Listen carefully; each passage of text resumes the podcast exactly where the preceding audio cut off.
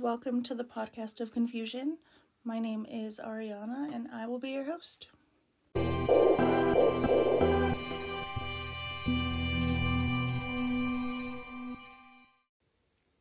So, it has been a while, but I am back, and today I will be talking about black eyed children. Sounds creepy, and it is, but there is no evidence of their existence just subjective testimony from individuals that have claimed to encounter them. We will describe them as mysterious creatures that resemble children between the ages of about 6 to 16 years old. They only appear in the night. Sometimes their clothes are outdated. They are reportedly seen hitchhiking or begging, or they are encountered on your doorstep or wherever else you may be alone. Anyone who encounters them will almost immediately begin to feel an overwhelming sense of dread. They usually approach someone that's alone at home or alone in your car. They are said to have breathless or monotone voices, and they have simple requests. They might ask to use a phone, to use a bathroom, to get a ride home, or to simply come inside. Their eyes are completely solid black.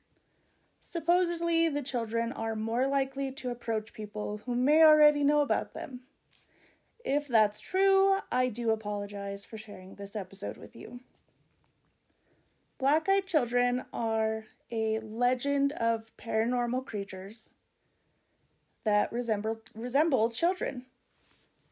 They are also known very commonly as a creepypasta. Theories claim them to be creatures like vampires or demons, interdimensional beings, or ghosts. Sightings of black eyed children are taken seriously by ghost hunters usually. Most sources say the legend of the black eyed children originated from 1996 postings written by Texas reporter Brian Bethel.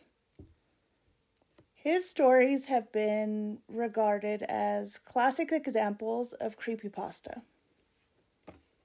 Brian describes encountering two black eyed children in Abilene, Texas.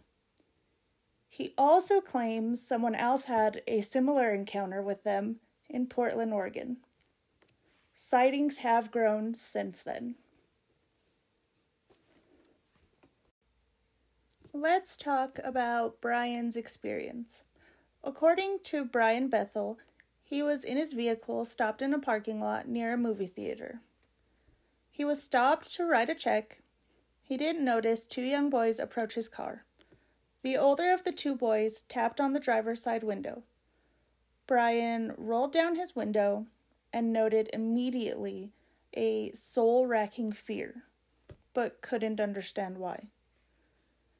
The older boy said they wanted to watch a movie but had forgotten their money at home, and if Brian could give them a ride. They assured him it wouldn't take long and that they were just two kids and they didn't have a gun. Weird and unnerving assurances. That's something you don't usually say. In his recount of, ev- of events, when he broke eye contact, the fear became all encompassing, and that's when their eyes became completely blacked out. At this point, the older boy began to get frustrated when Bethel made excuses for not giving them a ride. Apparently, the boy said they couldn't get in the car unless he said it was okay.